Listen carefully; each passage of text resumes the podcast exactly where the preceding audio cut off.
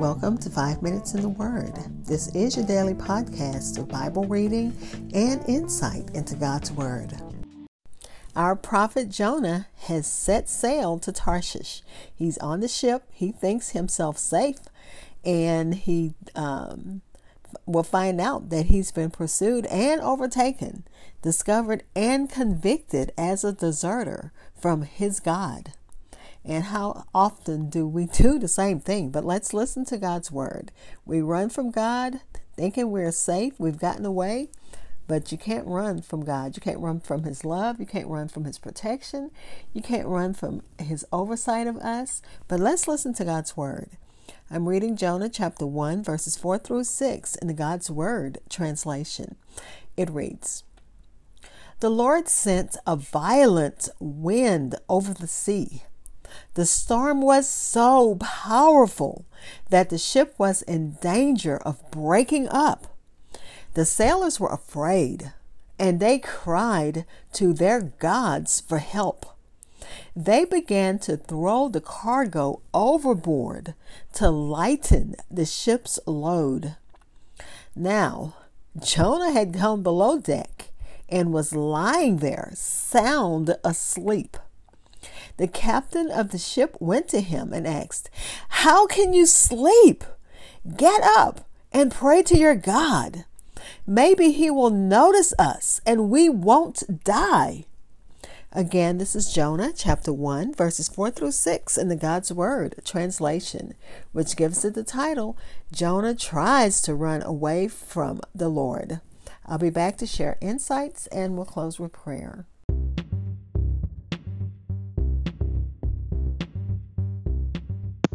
This is Hope Scott. I am your host of Five Minutes in the Word, a daily podcast which spends a few minutes exploring God's Word. Thanks for listening, subscribing, and following my podcast. You can find it on Spotify, Apple Podcasts, TuneIn Radio, iHeartRadio, Good Pods, or wherever you hear podcasts. Also, please like and follow Five Minutes in the Word on Facebook and Twitter. We are continuing again in Jonah chapter 1, looking at verses 4 through 6 in the God's Word translation. Jonah is trying to escape his um, duty. He flees from, uh, from his charge that God has given him, and he boards a ship that's full of sailors who are superstitious and they have their uh, their little idol gods with them. But let's listen to what the commentaries had to say. God sends a pursuer after Jonah, and that pursuer is a mighty tempest that uh, in the sea.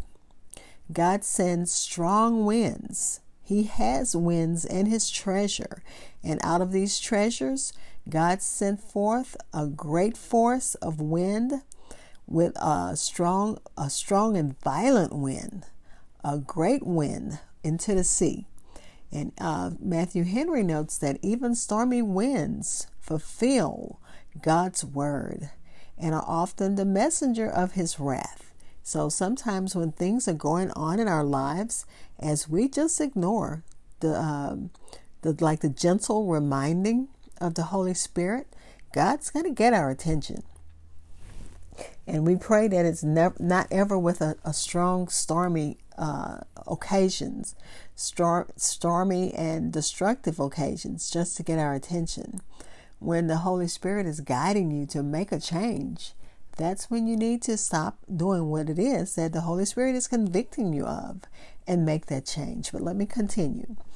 Uh, God gathers the winds in his fist, and that's how Proverbs 30 says. And you can just imagine, I love mythology, so I can just imagine this. And when he holds them and squeezes them, it seems like the winds blow where God wants it to blow.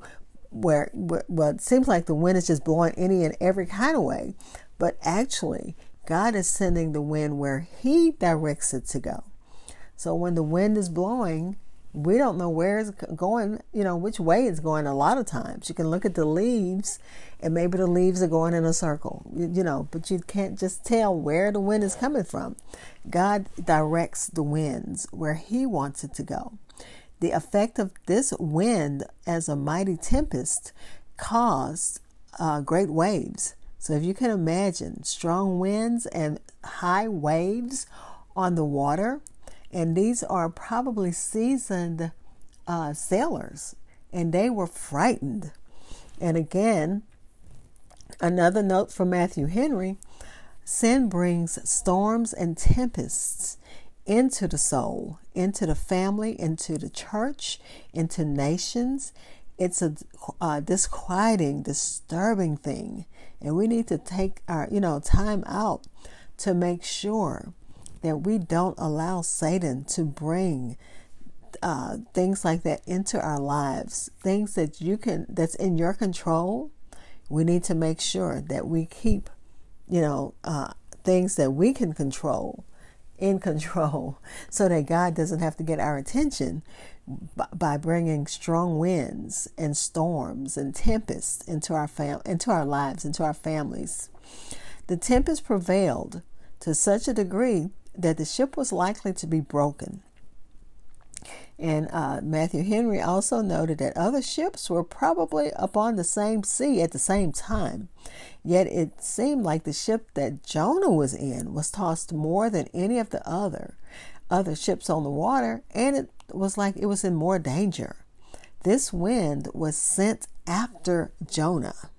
It wasn't after the sailors in that ship, it was sent after Jonah to fetch him back again to God and to his duty. And it is a, a great mercy to be reclaimed and called home when we go astray. It's like a child who stays out t- too late and they can hear their parent calling them to come home. Thank God for that voice saying, Come on home, child. You've stayed in the world too long. I want to, uh, you know, clean you up. I want you to put on the finest. I want you to put on the best signet ring, you know. But let me get back to the commentaries. The ship's crews, the ship's crew were alarmed by this mighty tempest. But Jonah, uh, the only person that, you know, it was, uh, should have, you know, it was, it concerned him, was unconcerned. So what was going on was because of Jonah but he was unconcerned. But the ship's crew was very alarmed. They were very afraid.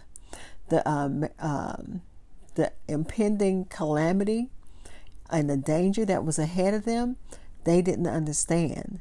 So they started calling for all on board to call upon their personal gods, their little lowercase gods, because everybody had their own personal God that they worshiped. And of course, Alistair Begg reminds us that those little idol gods are nothing but pieces of junk that people can put on a shelf, put in their pocket, take where they want to take them. And obviously, these men had their little gods with them. And every one of them cried out to their God. But they needed Jonah to wake up and cry out to his God, to Yahweh, to save them. And I've gone over by a minute and a few seconds, so let's pray. Father, we thank you as we read about Jonah, about the fact that he tried to run away from you, but in your love, you sent a way for him to come home. And we thank you for that you send a way for us to come home in the form of Jesus Christ, our Lord and Savior and by the guides and the leading of the Holy Spirit. Thank you, God, that you do bring us home. You bring us out of danger, dangers that we created ourselves. And Father, we know that many times we aren't brought to prayer until we're frightened into doing it. And that we should learn to pray in season, as the old folk would say, and out of season, so that we don't have to go to, through situations like Jonah where the storm winds are high and the waves are cast over us because, you know, we've gotten in so deep trying to run from you. When we're in trouble, we need to run to you, Father. We don't need to let sin uh, take over our lives. We don't need to let Satan lead us into temptations that draw us from you. And God, we again thank you. Keep us from being rocked asleep in carnal security. And those are the words of Matthew Henry. But sometimes we are. We just get so comfortable in what we're doing that that carnal security just makes us uh, not care about our souls. But thank you, Father, for the Holy Spirit.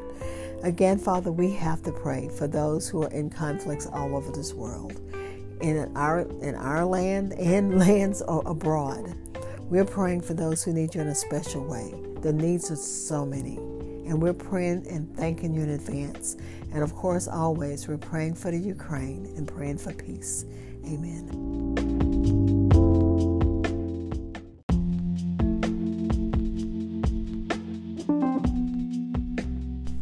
Thank you for spending time in God's Word with me.